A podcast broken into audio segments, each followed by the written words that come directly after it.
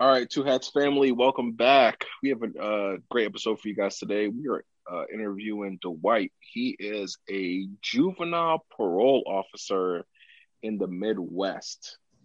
So, good afternoon, uh, Dwight, good say hi to the fam. Good afternoon, good people. Brittany, All Chris, right. good afternoon. Thank you, thank you, and we appreciate you coming on. We Thank you appreciate for you having being a part of the Two Hats Family podcast. So, uh, our standard questions we ask everybody on the two hat scale from one to ten, with one being a social worker and ten being law enforcement, cop, you know, deputy sheriff. Where would you say your department is on the two hat scale? right in the right, more so. I'm gonna say four. So that's more toward the social, Yeah. social work. More toward the social work. Uh, more, yeah, four, three, four, three, four. Okay. So the follow-up question is what what where's Dwight on the two hat scale? Your your agency is a four. What are you?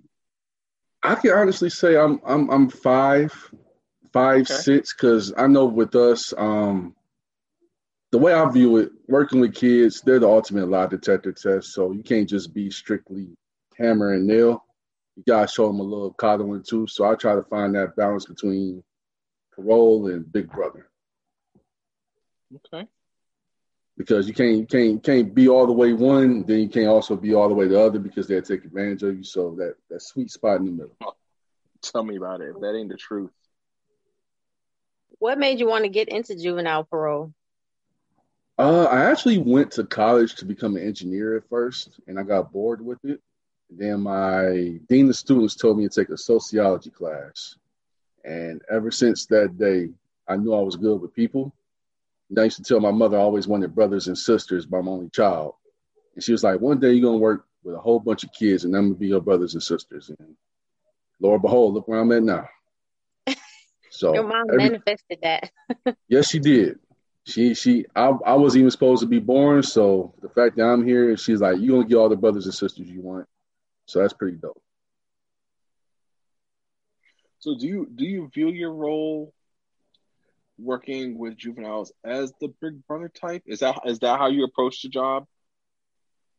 Of course, we have our certain standards and policies, but I try I tell my kids off the bat, I don't want to use my badge unless I have to. So if we can work something out or do things on a in-house level before I have to use my badge, then we okay. If I have to use my badge, understand I mean you cross the line that forces me to do so. That's how I try to operate personally. That's interesting. You know, uh, as everyone in the Two Hats family knows, is that I was a juvenile probation officer in Westmoreland County, Pennsylvania, right below Pittsburgh. And I remember when I first started, our um, assistant chief, uh, I think he actually, had, yeah, when I first started, the assistant chief asked me, he was like, "Hey, do you have any 13 year old friends?" I was like, "No, don't start." Simple as that. You gotta, you got. There's a, there's a line uh, we don't go for we didn't do it as a you know big brother big sister it was more like uh, we kind of went for the more role model the role more role model approach is where i'm i'm here to show you how you should act how you should behave and i'm also here to hold you accountable if you aren't following through with the rules of juvenile probation um Okay. which I, I, I think is a little it's a little bit different approach than maybe a big brother uh to me in my mind and i'll let you explain you know the big brother thing i feel like is more like you're kind of trying to be on their level to a degree um i mean i could be wrong but how, how would you how would you define that big brother role that you try to go for So I'm not too far removed from the age range that I work with. Um, the state that I'm in, we're up to age 21, and I had some. When I was their age, I you know, we all have a history. Luckily, I wasn't caught, or thank God I wasn't caught doing what I was doing. But I can relate and understand a lot. I can empathize a lot. So I know, like in our, the city I'm in, I'm from. I those are the kids that I have on my caseload. So a lot of times I know where they're coming from, and I know the system is already not built to truly help the way it should. So I just try to be that hand that I wish I had when I was in their shoes. That makes sense. How old are you? You mentioned I'm your age. 35. I just turned Oh. 35 in March. And how long have you been a PO? Uh, when I was juvenile pro, I started in the judicial system in 2000, the end of 2013. I was in the county from 2000, December 31st, 2013 to May 26, 2015. Been in juvenile parole since. Okay, how many years is that? I can't be doing mental math over here. Eight, seven, seven going on eight. Okay, okay, that's better. That's that's a pretty, pretty good amount of time. Yeah, so you in it for the long haul? I'm I'm I'm I'm I'm in it. Uh, whenever I do get burnt out with the judicial system, I'm thinking about opening up my own mentoring agency. But until that time come, I know my job is not done with the badge yet, so I'm I'm here for a while. That's dope. Explain to us in your state how the system works. So, you know, in, in Pennsylvania, there's just juvenile probation. There is no juvenile parole. Even if a child gets sent to placement, when they get back from placement, they're still on probation with their probation officer. Um, so, explain to us how the system works. I know you said you were a juvenile probation officer working at the county level. Yes. I think you said now you were juvenile parole working on a state level. So, explain Yes. to us how the system works in your state. So when you're not, if you don't get sent to prison, whether it's even so in the adult system, of course, if you do something that doesn't send you to prison and it's just a county jail, whenever you come out, nine times out of ten, you're on probation because that's on the county level. Whereas if you get a state number and actually go to a state prison, when you come home, you're on parole. So it's the same thing for the kids. We have a kid county system and a kid state system. Uh, when they go to the detention center, wherever they're from, in that county, when they come home, they're probably on probation or they get sentenced or disposition to probation. And if they actually go to our kid prison system, our juvenile prison system, when they come home, they have a state number under the state that they're in for juvenile parole. Now, is it so? Is it like the adult system where, depending on the crime, if they get convicted, they can go straight to juvenile prison, or is it always they go through probation first, and if they fail at probation, then they go to juvenile prison? So yes, there is levels to it. Um, if you got your misdemeanors and your low, your higher felonies like the F fives and F fours, the What are, what time you know, different states have different uh, coding systems. So, what So- would we consider? What kind of charge would we consider an F four, F five?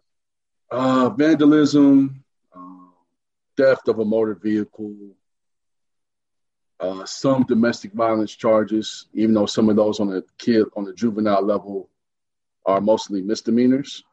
You can't touch our juvenile prison system until you at least get a felony. If you have any misdemeanors, you will never see it. Um, we do have sometimes where if the uh, whatever charge they do is egregious enough, they can be bound over to the adult system and tried as an adult. But even then, that adult judge can say, okay, we're still going to place him or her under the juvenile system, and they might have an adult tail over their head, which is called SYO, serious youth offender. So there's a lot of levels to it, but if you have not, if you have nothing, all misdemeanors, you will never see our juvenile prison system. If you have higher felonies up to maybe a F three, depending on the judge, you might get a suspended commitment or sent to our juvenile prison system. F twos and F ones, nine times out of ten, you're being sent straight to us. So, what does your success rate look like with these parolees, juvenile parolees? Uh, as a state, our recidivism rate is like almost 50%, which is not the greatest. Um, I know in the state That that the I'm national in standards thirty, and you guys are at fifty. right now, well, I'm always judging it off the city because my city commits the most juvenile offenders to Mhm. our system. But we have like this serious gang issue right now that was created a while ago in the juvenile system that has taken over the whole prison system, kid and adult. And when they come home, they still show loyalty to that that brand and they do a lot of things that under that name that gets them in trouble very quickly. So we're dealing with that right now. Do you have any officers that are strictly uh, gang officers? Like where I'm at, we have entire officers and units that are strictly for gang offenders, and all they do is supervise gang offenders. And of course, the gang offenders they have different um, conditions that they have to abide by that regular offenders don't. Um, so they kind of like have their own unit and they do a lot of stuff together. They go out together, do the searches, you know, things like that. They're out there in the streets. Do you guys have like a specific gang unit? No. Um, on for parole, wherever you get is whatever you get. Whenever that that name come across your desk. Um, now in the prisons, we do have gang coordinators, but that's just to make sure they label whoever is what which is mainly one of two or three games. Um, but for me, I have murders, rapists, uh, a whole bunch of ag robs, gang. I have a smorgasbord of everything. Most POs in state. So on, ju- on, on juvenile parole, you have murderers and rapists and things like that. Yeah, so that's yeah. just crazy. That's crazy because in PA, they're the way they, the way PA operates is they have what's called a juvenile act and there's actually there's actually only there's certain crimes that are not considered juvenile offenses. So if a juvenile commits murder, rape, aggravated rape, and those kind of things, those are not considered juvenile offenses. Those are automatically you go to adult court. You do not. There is no there is no juvenile system for you when you commit those particular offenses. But for you guys, there is.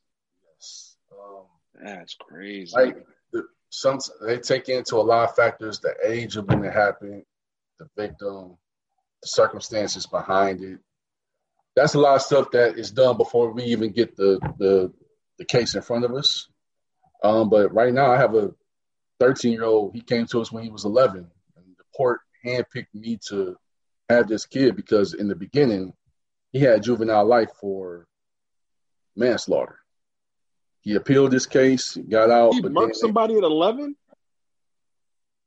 Uh, that's what the papers say. I ain't gonna say whether I believe it or not, but that's what he was charged with, and that's what he was found delinquent on. Um, the the, the certain it, it was a high profile case. Um, allegedly he killed his father's. Well, I ain't gonna say allegedly. The paper said his he killed his father's girlfriend. Fifteen shots straight to the chest. If you see this kid, there's no way he did that with that type of caliber and with the no gun residue on them. But at the end of the day, don't, we don't fight the case. We just get whatever comes to us. Yeah, yeah, but yeah. Right. Then I have like four rapists on my caseload, um, whole bunch of ag robberies, whole bunch of gang specs, stuff of that nature. Since you've been in the game so long, can you share with us like one of your craziest stories that's happened while you've been a PO? without giving away too much detail, of course. from a kid perspective, or from my like something that happened to me. Like I had kids that was on first forty eight while on parole. So you want something serious? or You want something funny? I want something that nobody would believe happened, and I wanted to have happened to you, like with you in, in your presence. Okay, so when I worked as a juvenile probation officer, I was an investigative PO, so we did everything. Here we can't say sentencing for a kid; we call it disposition. So I did all the stuff to basically assess this kid to see if he needed parole or, or probation or not, or should he go to like pre-sentence investigation. Say again. Like a pre-sentence investigation. Yes. All right. Cool. Um, and I was doing a home visit, talking to him and his family, and he was known for stealing phones from everybody. So I'm doing my talking to the family, get a knock on the door. Two dudes, they open the door, two dudes was like, hey man, you got five minutes to give my sister her phone back, or we all coming in to get everything. So I look outside, and it's like a small yard, but it's like 75 people outside waiting to see if this dude gonna give the sister back the phone that he took. So I just said, okay, um, my visit is done. I, pulled out my, my credentials. I walked out. I looked for who I thought was in charge, which is usually the biggest dude or the cockiest dude. Gave him the little black man head nod. He gave me the nod, and I left. I didn't want no parts of that. You walked. It was like a little army outside waiting. Yeah, seventy. I counted seventy-five people. Oh Yes. my Over a god! cell phone? Well, he's known for stealing cell phones. And when I got to the car, I called my supervisor. I said, "Yo, should I call the police?" He said, "You might want to just let them know the situation." Called the police, and I left because we don't. Yeah, I think I would Yeah, have I done think- For, for juveniles, we don't carry weapons. Period. Not even for parole? Juve, anything juvenile, there are no weapons. Period. I'm about to say we were armed back in PA. That's crazy. Adult, now, now, adult, adult parole, you're armed, but adult probation, you're not armed. Anything with juveniles, you're not armed. They give us best, but we don't have no no firearm or anything. Do you get like OC or baton or anything? Flashlight. Oh, okay. So and, and with and you with can that, see and you can stop the bullets, but that's yeah, with that it. being with that being said, I I I I know it's against all rules, but if I'm not carrying a firearm, I'm not wearing the vest. It makes no point for me, especially with the neighborhoods I go into. Some people may think I'm coming for somebody else. I'm just doing a visit for a kid, so I don't want that type of attention on me or the family I'm going to. Do you guys make arrests? We can, very seldomly. I don't even think I. No one has done that since I've been hired with this agency. We usually just if we put out a warrant, the sheriff's office or the U.S. Marshals will take care of it. Wow, that's that's that's definitely different from uh, Yeah, where I was very- officer. We we handled all our own stuff.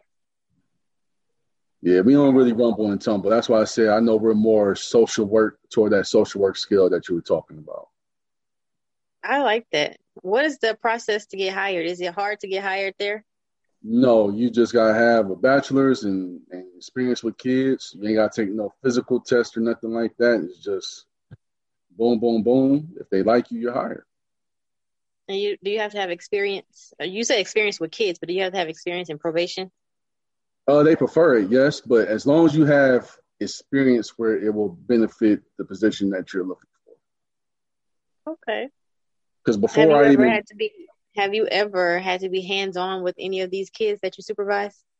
no, um, if I'm hands on, it's usually because they done done well. And like I said, I look at it as a I try to be like a big brother, so I might give them a little love tap to the chest, just let them know I can fold them if I want to. Um, but I've never had to truly be hands on with a kid. Period. Well, that's good. But I, I know I don't know about the states, but when a kid goes to juvenile prison, they're on parole while doing their time and when they come home for actual parole in the community. So I oh. have Oh. time to build rapport from their time that they're serving all the way up to when they come home and then they actually have to do parole with me. Oh, that is different. So half my caseload may be like with this COVID thing coming to an end, we just got a memo saying that even though we're still working from home, all our parole duties will be back to normal on June 14th. So now we can go back to the prisons and do our treatment teams with them and 30 month like everything's back to normal to a certain extent. So half my caseload is doing their time, half my caseload, or whenever they come out, I'm in the streets. Wow, that sounds like a busy, busy, busy job. Um, I'm well. If you if you learn to be efficient, then it's not busy at all. Which my higher ups don't like efficiency because then you look like you're not doing anything when you're just smart with what you. That's another story for another. Let's talk about efficiency. How how do you become efficient at a role like that where you have to do so much? Um, so there's three actual juvenile prisons in the state that I'm in, and then we have these things called CCFs, which is like a step above a detention center. So most of my kids are in the three prisons. I know on Tuesdays I go to one because that's when they have all their treatment teams. So every Tuesday I'm there doing my walk arounds, talking to whoever I need to talk to, seeing whatever kids. Then Wednesday and Thursday. And then if I'm done early, I go maybe maybe go do what? Two or three community visits. May pop up at a school, pop up at home, pop up at work, wherever the kid is at. Then I just do my notes at the end of the day, and then I'm done at four o'clock. And do you work weekends too? No, We don't do weekends. Um, I do. I shouldn't carry my phone with me, but I do just in the event that if a if one of my kids really are in a situation, I can be aware of it right then and there instead of hearing about something on Monday. Which I've had a couple of kids get into some serious trouble over a weekend, but far and few in between. Wow. And how is like is the drug testing the same as with adult probation? Because I mean adult parole. Uh, no, we they we have a computer generated thing that sends out a list of the ten percent of all kids in this agency who need to do it. But you can you can you can drug test at will though.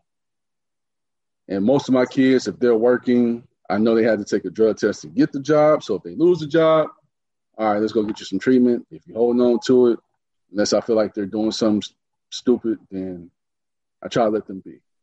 So you don't really drug test them a lot. Uh, the ones that's not doing well, I do. The ones that's handling their business, I look at it like this. My job is not to be there forever. So if you're handling a lot of stuff on your own, I'm going to fall back unless you need me. Now, if this kid needs some extra tender love and care, I'm going to give a lot of my energy over there.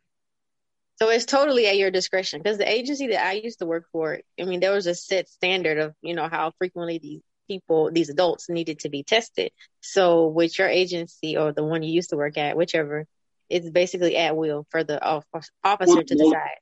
For the most part. And then if a kid really has that type of issue, then they're getting services from somewhere where they're automatically getting that drug test every week anyway. So we don't have to do it. Oh, I like that. Okay. Chris, was it like that in um, PA? You just test whenever the officer felt like it or felt it was um, needed?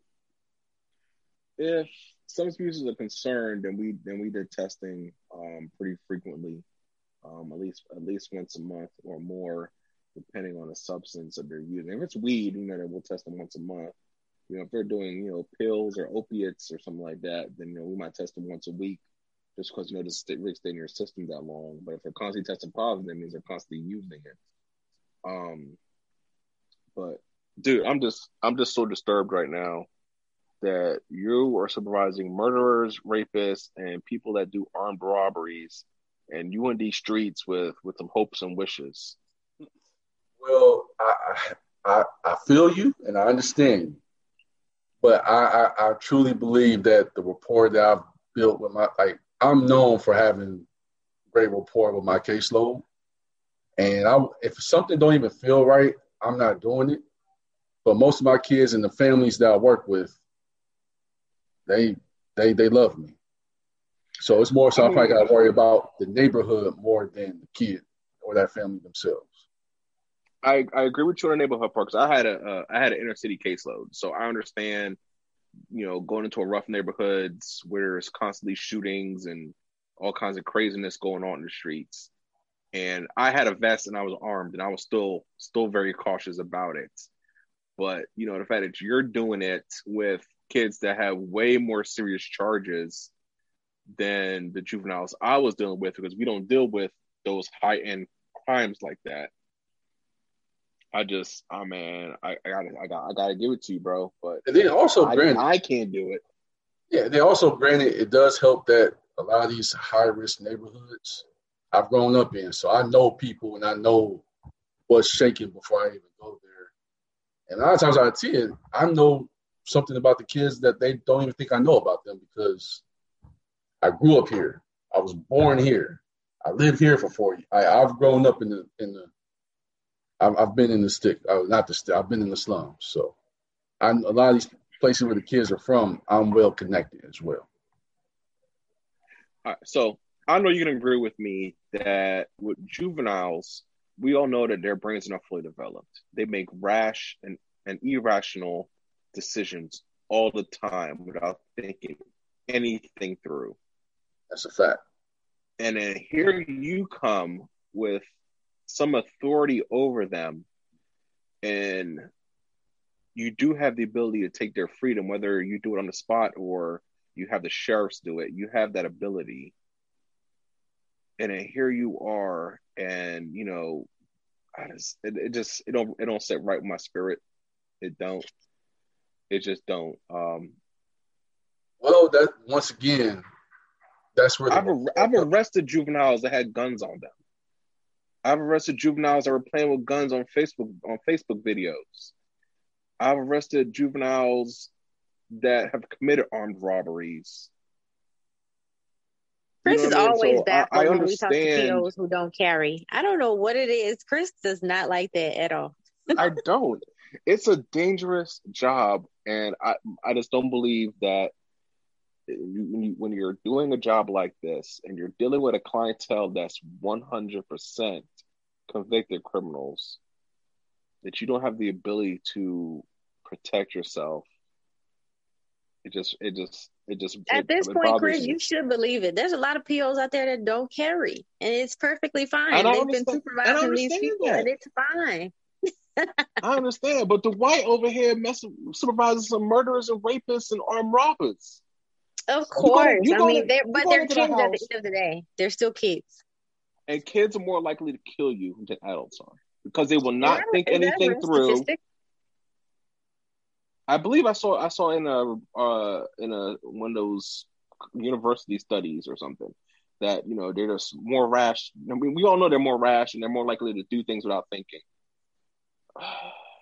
So it's like you want to walk through life being on guard because these kids they're out here in society every day. Not everybody's just walking around carrying pistols trying to protect themselves like you are.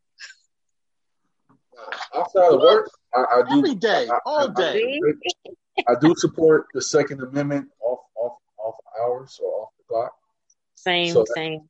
now, but it goes back to once again, kids know who really care about them kids, I said this at the beginning, kids are the ultimate lie detector test. So my job is to show you, I'm first off, I'm not trying to lock you back up. My job is to help you become a productive citizen. And through the time where they're serving their time is where most of my rapport is built. So they get to see how I operate. Oh, he okay. I did this instead of just trying to throw a book at me. He actually sat down and talked to me, doing this, doing that what's that called? Cognitive struck brain, whatever that CBT stuff. We do a lot of that. Behavioral so, therapy. Yeah. So when the kid sees that, damn, all right, he really, I don't dogged him. I don't call him a fat MF. I don't know if I cuss on here. He's still coming back and he's still trying to show me the ropes. I'm a rock with him. Perfect example. Three weeks ago, I had a kid. I had to file a parole violation on him. Uh, he came. He came home January seventh. He went to All Star Weekend. Didn't tell me nothing. I said, "How? Okay." Then he In called Atlanta? up. Yeah. How'd you find out? Oh, these kids, these fall, these kids dry snitch on themselves. Instagram all day. Oh yeah, that's true. It's fast. Um, a week later, he called up to one of the prisons to actually talk to a kid that's on my caseload about gang rankings, and that phone call was recovered or uh, recorded. Then he was on Instagram with guns. So I told him, I said, look, man, I have to violate you. Like, there's no way I could get around this, blah, blah, blah. So he's like, man, and he has that SYO, that adult sentence of 11 years over his head. He's like, man, if you do that, man, I'm about to run. I said, think about it. You do what you want to do, but I can revocate you for 90 days and we can start over or you can run and get caught, and now you got to go in front of that judge and hope he don't invoke that 11 years on your head. So he ran for two weeks. Then he called me like, Mr. Dwight, can you walk me in? I said, sure. I walked him in to juvenile court. He just got sentenced to 90 days down at Theodore County. When he come out, going to redo his pro- parole and going to start over. But that's trust because he know I'm not trying to give him that 11 years. But I still have to hold him accountable. If that makes sense. Because yeah, he hasn't caught he hasn't caught an actual new charge. Technically, it's just a parole violation. Now, if he caught a new charge, it's out of my hands. But once again, that's that rapport of I know he's not trying to send me away for 11 years either. So there's there's a lot of give and take. There's a lot of there's a lot of trust and gut feelings that you gotta live and die on. But I honestly wouldn't have it no other way, to be honest with you. And it sounds crazy, but I'm pretty well at what I do in the state that I'm in. It sounds like it. it sounds like you're doing a really good job out there. We need I, more people like you. sometimes I have kids that, can you be my parole officer? we don't have a choice, but they like, man, you care. You want, my parole officer never come to see me. I have no control over that. Because you know, unfortunately, a lot of people in this field eventually it just becomes a paycheck to a lot of them. Yep. Yep. So once again, kids know who care. Regardless of how they treat you, they know who care. That's another thing I was going to ask you. Is there that stigma there that, you know, POs just want to see you locked up? They don't really care about you, but you. yeah. I almost, I almost had to smack the PO. Uh oh. What happened? Because he was just talking too crazy to a kid. It's like, yo, like, it's not even that shit, bro. I'm like, all right, man, you need walk away. Will you tell me what? I'm like, bro, I'm trying to help you out right now, but if I gotta yoke you up, I can yoke you up too. But you treat this dude like he's like a real live 30 some year old devil. He's not that. And he didn't even do nothing to warrant what you giving him. So why are you giving him this much sauce? That makes sense.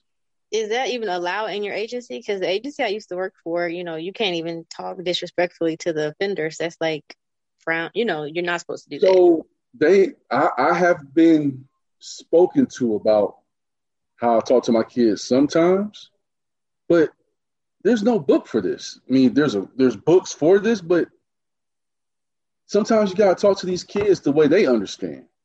And once again, if that kid knows you, they know it's not coming from a disrespectful place. It's just, yo, what the fuck you? Oh, I'm sorry. What the f you doing? This is some BS, and you know it's some BS. Why you can't talk? This, come on, man. This dude over here drinking hand sanitizer in the prison, getting drunk. That's dumb. He needs to be talked to like how he's acting right now. Oh, but you got to If you put salt in hand sanitizer, you can remove the stuff and get pure alcohol. Wow. There's all type of stuff going on in these prisons. Oh, man, these kids are geniuses. They just use it for the wrong stuff. But I we're not supposed to talk certain ways to kids. I don't care because at the end of the day, as long as my family and kids know what time it is, I can care less about what they think. That's just how so I feel. Would you, would you ever supervise uh, adults? No, because if, if, a grown man tell me something, we can go walk around the corner. I'll take my badge off and we can we gotta get 60 seconds in, period. you can't take it personal, man. Yeah, but but personal. it's just uh, a job. But kid, kids keep me honest. Adults is like, dude, we just you talking. All right, I'm gonna take this badge off. Let's let's go let's go see who got hands. I can't I can't work with a dog. I can't do it. And I feel like I could never work with juveniles. Like, mm-mm. it's fun. Yeah, it honestly is fun. Never get the same day twice for the most part. It's fun and it's it's very rewarding when you actually see it click with a kid. And this was the worst kid ever. Now they're working three jobs, making almost more money than you, and driving cars and got their own spots. Like, damn, he got it or she got it. The, then at that case, the money's just a bonus. To be honest with you. Yeah, that is the best feeling for a PO to see the probationer just do well and excel. It, it's it, it's like it's like a high. It's like yeah. it's really like a high. Chris, like, what the hell going on? Chris feels the same way too, even though he's just quiet. No, it's, it's, it's, hey, listen, man, I'm just you know I'm just listening. I'm thinking back to my juvenile probation days, and you know I'm just trying to come up with some questions uh, so one thing I know a lot of people ask me about when they want because they want to get into juvenile probation is like they're like, "What's the hardest part?" And I always tell them the hardest part is the parents, not necessarily even the kids. It's the parents. Talk on it. I ain't on parole. My kid is.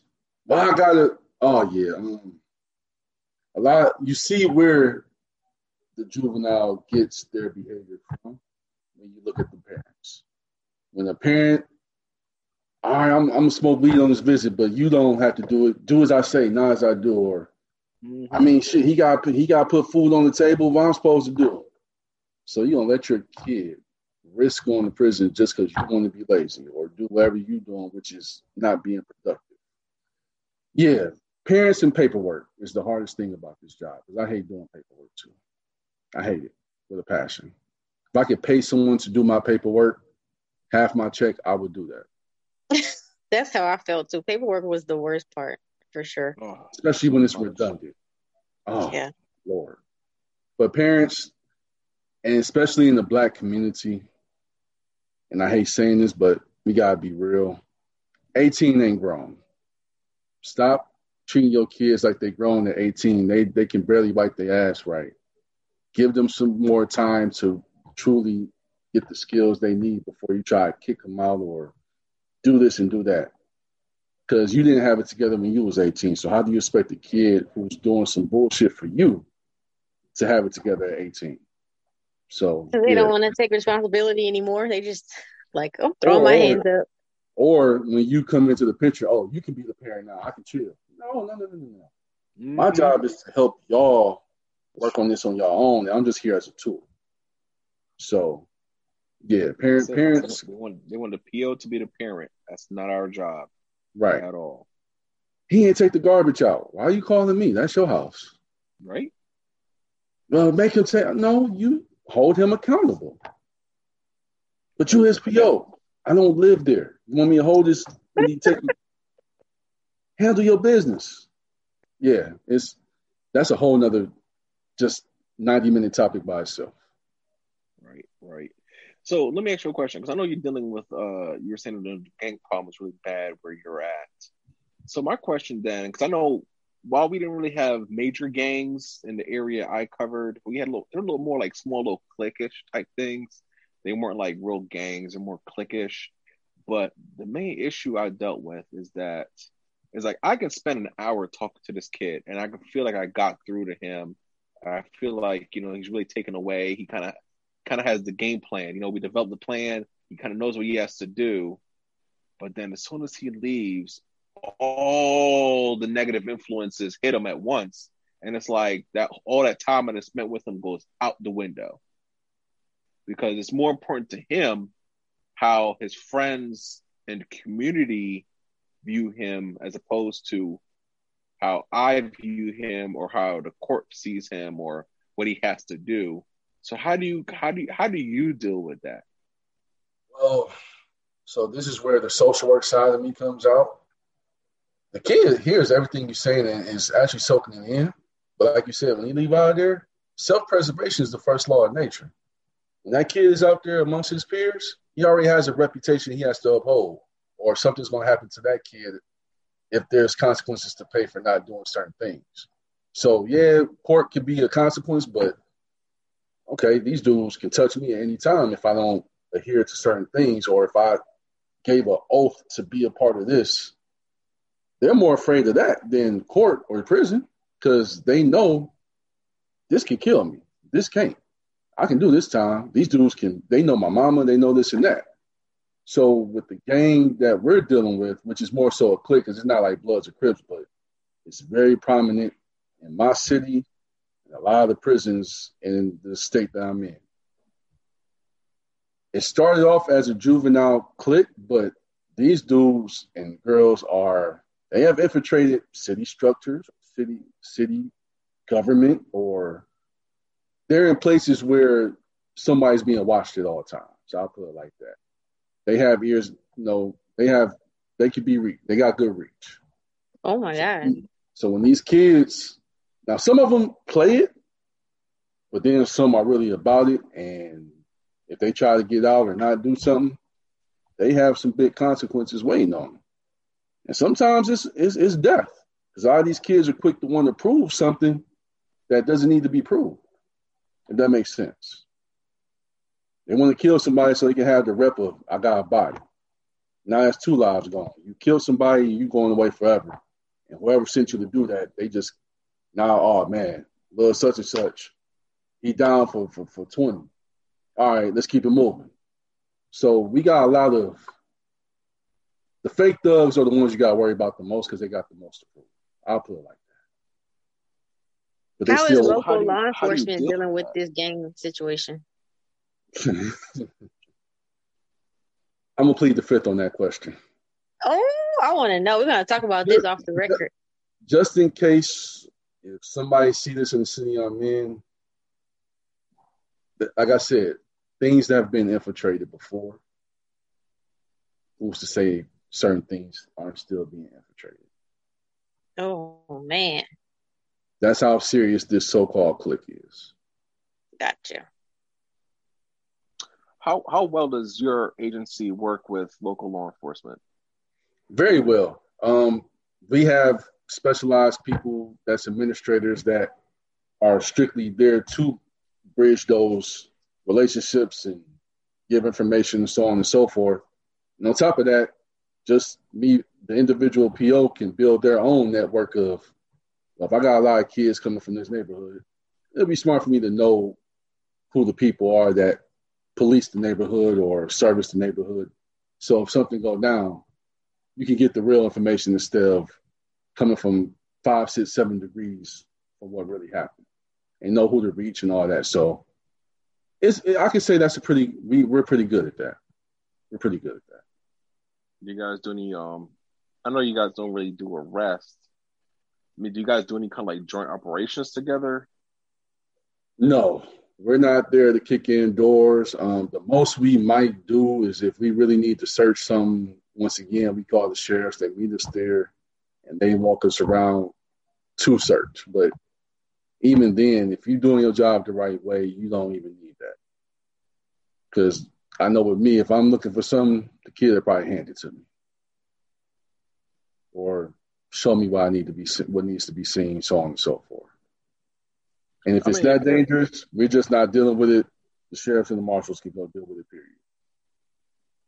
I mean, if the police are suspecting that one of your guys has a gun or something, you know, he might have been involved in something, he might be holding a weapon.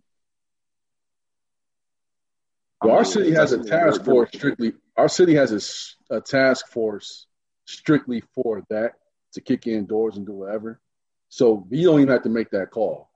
They just letting us know we're looking for such and such, and if we find them, we take them. Okay. I'm gonna call. Hey man, you know you got people looking for you. What you want to do? What happened? I ain't even do nothing. You might want to turn yourself in before they find. You. So we not even really pulling that type of muscle because if their name is in something, something higher above us is already aware, just letting us know if they're looking for our kid. And they probably calling us to say, where does he hang out at, or where can we find him? So they're using you more as uh, for information as opposed to. Um, do you guys have search authorities?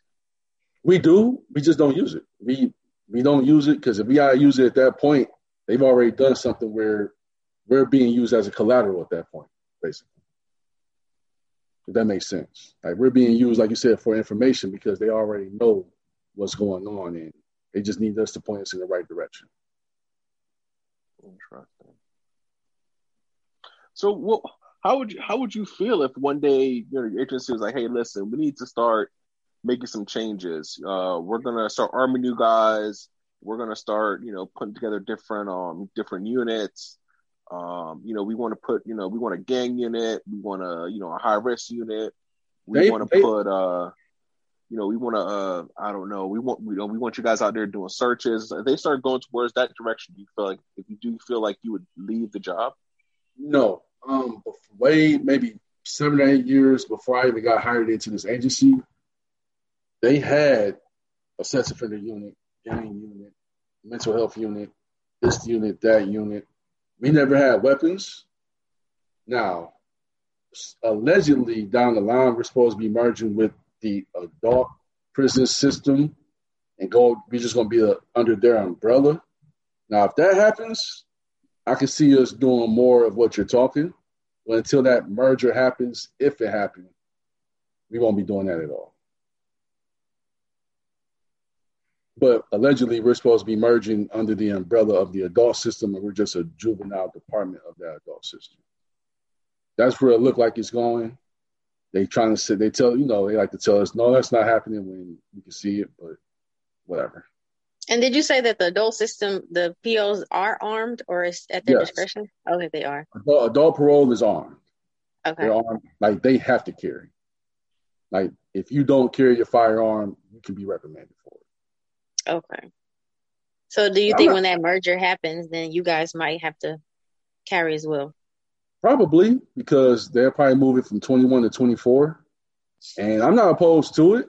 Like I said, I don't, I don't, I'm, I'm cool either way. I'm yeah. just not going to wear a vest if I don't have a firearm to protect. So you want to give me something to stop bullets, but I can't do nothing to protect myself if I'm back into a corner. I, I'm cool. do you think your juveniles would look at you different, or you think your relationship with them will be different if you show up? You know, you're wearing body armor, you have a firearm, you have handcuffs, um, I don't know, OC spray or whatever. Um, if you have this equipment on, do you think that changes your relation, your rapport with them? It will at the beginning because it's going to look more uh, authoritative.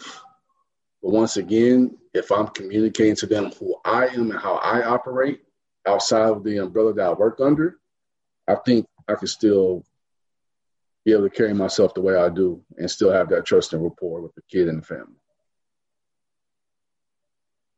It might be a little bit harder to build that rapport once you coming through with that vest and that gun. It will, it will be, but if I just explain to them up front, hey, this is how I gotta do. Like, these are my policy and rules I have to follow. So I'm very transparent with my kids too. Like, hey, there's certain things I have to follow that it just is what it is. So if I gotta pull that card, understand I'm not pulling it with no malice intent. It's just my job. Anything outside of that, I try to work with you. I even talk to the family, like, hey, if some things can be handled in house, we gonna handle it in house. So once again, you're showing them my job is not to lock your kid up. Period. That's not my job. If that was the case, I'd just be the police. that was kind of re- one of the reasons why I started talking about probation on on YouTube was to kind of break down that stigma of, that people have of probation officers and parole officers. Like, hey, they just want to lock us up mm-hmm. when it's mm-hmm. really not that. So all the POs listening, if y'all want to leave a comment below, chime in on this because this is this is something we need to talk about. Yes, we're, we're, we're not police. We don't. That's not our, our goal is to help you stay away from prison and, and jail. Period. And if we can guide you in a certain way and help you with certain goals and stuff to help avoid you messing with the police, that's what we're supposed to do. So, and I always had kids recently tell me, accountable. "Oh yeah, that that's a that's a fact. That's that's a given. Yes, we're going to hold you accountable, but we're not trying to. Hey man, take this dude. He needs to go away. Period. We're not trying. Yeah, our goal is not to have you locked up. That's not the goal. Which Period. they think that that's the goal. if if it was up to me, I want to work to the point where I don't have job security. That means I'm doing my job right. Yes, I love that. Yes, Chris, how do you feel about that? Chris is over here like. I know he, he is. He, he's flabbergasted. I, I, know he really is. You know, Chris talks, and I'm surprised. You and got cat got his tongue today. Like, Look, what's the? If you got it on your mind, I'm an open book as much as I can be. Let's talk. No, no, no this, this is a this is a great conversation. Um, I mean, I, I agree with I agree with a lot of things you're saying.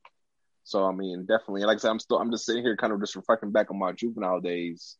Um, you know, because I think I did learn a lot. I think I took a lot from working with juveniles, and I do apply that to now. I work with adults, and I think I do apply a lot of that, and I think a lot of that makes me a good officer because I do have officers like you were talking about that talk crazy to the offenders. You know what I mean? I don't like that um, you know, kind of talk down to them and things like that. And I, I you know, I'm not, I don't challenge them to fight, but I do, you know, I do say, you know, man, maybe you should kind of, you shouldn't really talk to them like that because then, you know, you're kind of creating conflict that's not necessary.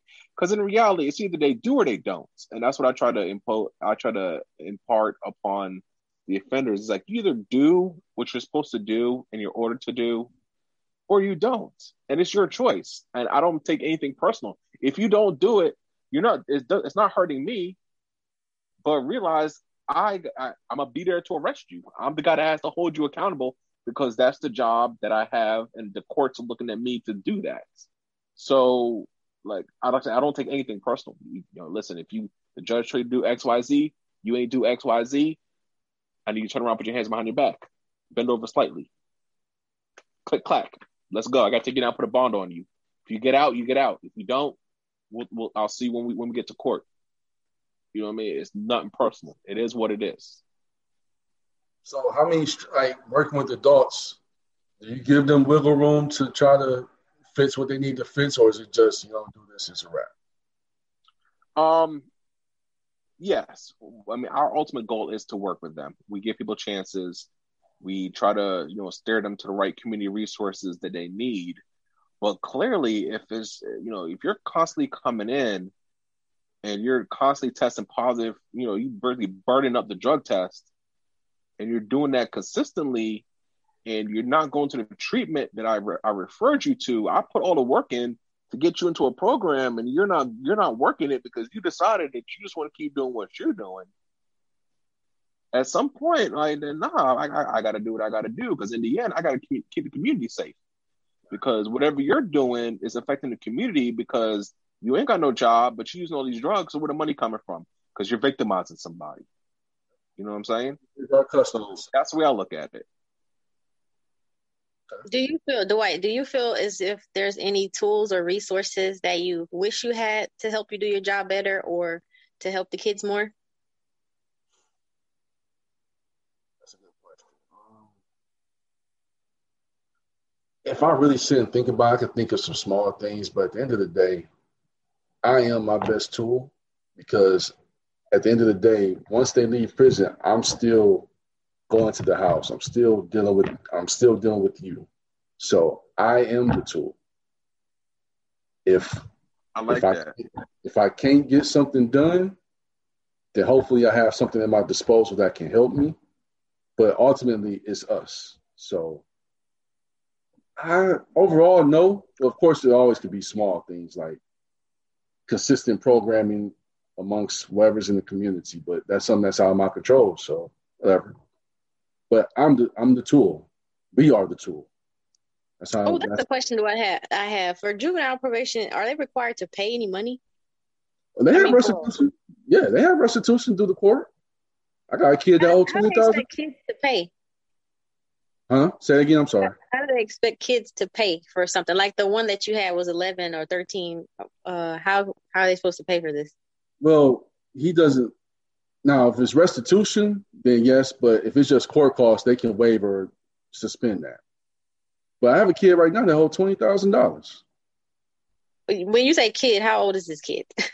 Oh well, I have a juvenile. He right now he just turned nineteen, but when he come home, he has twenty thousand dollars he have to pay back because he destroyed the Bentley. Wow. So he got to get a job and good luck with that uh, that car payment. What is the what is the, are there any consequences if they cannot pay? Oh, if they can't pay, then expire? I mean technically it can expire because as a juvenile they have up to age twenty one. Now I don't know how restitution works, but I'm pretty sure all juvenile sanctions end at twenty one. But oh, I don't I don't know for sure as far as the money part because as a probation officer where I worked, we put a lot of emphasis on paying money. You know, if you don't pay, it's problems. We got to impose sanctions and stuff like that. So you don't really have to deal with that type of stuff as a juvenile parole officer. Uh, not as much, unless it's like, like if it's someone a high end like that or a high end media case. But most of the time, no, we don't. Oh, I like that. Your focus. I see where your focus is. I like that a part of your job description. Um, you just lost me. You focus. Should I say again? Oh, I see where the focus is for your department, and I like that about it. You know, if it's something high media case or whatever, or they really mess something up, then you gotta pay that person back. But most of the time, mean, there's no real restitution or cost like that because they're either beating somebody up, which is another kid, or robbing another kid, or robbing somebody and come away with twenty dollars is just more emotional damages than anything. So, Chris, do you have some more questions before we start wrapping it up? Yeah, I do. I know. Um, have you ever had a situation? Because I, I know I've had a couple of them where, you know, some juveniles you've worked with, you know, for a while, and either while they're still on probation or or they're still on your supervision, or they recently get off supervision, and then you find out that they get murdered in the streets have you had any of those situations? I've had two kids that were murdered while on parole with me, and one last year that was murdered. He was off he was actually one of my best kids that I've had since doing this, and um, his history caught up with him. He was doing fine, but something from way back caught up with him, and it just got him, and that pissed me off because when his mom called me, she was more hurt at the fact that they tried to say that he died of COVID instead of getting shot in the back of the head. But I had a kid, yeah. This kid was shot in the back of his head, and they said it was a COVID related death. But that's about COVID, and I'm not going there. Um, I had a kid that was on parole with me who tried to rob somebody for their car. That person had CCW, shot back. He got hit in the neck. He died the day after Christmas. That was 2019. I feel, on one hand, I feel horrible because a kid died, but then it's like, damn, look what he was doing. Like, if that was me, I'm I'm going to defend myself too regardless of who it is. So you gotta deal with that dichotomy. Like it, the mental health of this job is can can be up and down. The mental health part of this very up and down. Because in the same the, um, like the girl that replaced me when I left, um, I mean, to this day, and it's been three years, she'll still send me news article or text me about, you know, juveniles I had back then who have died. You know what I mean? It's like, and it's you know, it's like, geez, you know what I mean? They're still out there years later. Now they're adults, still doing the same foolishness that they were doing as juveniles. You know, I don't get. It's just it's crazy. Yeah, I don't get that as much. I know in the city I'm in, one of my former kids was killed by the police, and that was a high because he was uh, he wasn't even doing anything wrong from what the people were saying. And that was like a high, as like, we're sorry, we're sorry. It, it made national news because this kid didn't do anything wrong and the police just killed him. But I don't get that many of my kids coming back or they're showing me articles of them doing anything stupid. Let me knock on wood because I have a good track record of that. Uh, I get a lot of my kids graduating from college or having babies and stuff like that. So Mine's is more positive than negative, thank God. but I do get some that are pretty bad. It's like, damn, man, he still ain't get it. So, yeah. All right, well, let's kind of change the mood up as we as we get closer to the end. Go ahead and talk to our Two Hats family members that are, you know, looking to get into juvenile probation, juvenile parole. Talk talk to them. Tell them why they should if you really want to go in this line of work, have the passion to do it. Um, a lot of people just get jobs because they think it's cool. If you don't feel it in your gut to really want to help people and help your community, stay away because we don't need you. We want those who really want to make changes, who want to help people, who's willing to really put in the sweat and work at like the equity to really change things. So if you are looking to get into this, understand there's going to be a lot of nights where you might take work home with you, even though you try not to. Um, there's going to be a lot of ups and downs within 10 minutes of each other. There's going to be days where you're going to be like, F this. There's going to be days where you're going to love it. But make sure you have the passion to want to do it more than anything. Because it's a, in the grand scheme of things, this is a very selfless job. Like, we don't get much attention, and that's whatever. But if you're just looking to get kudos, this ain't the place for you.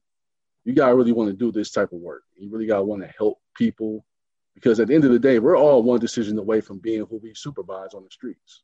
So don't try to look at them as they're less than because you don't know the circumstances they come from.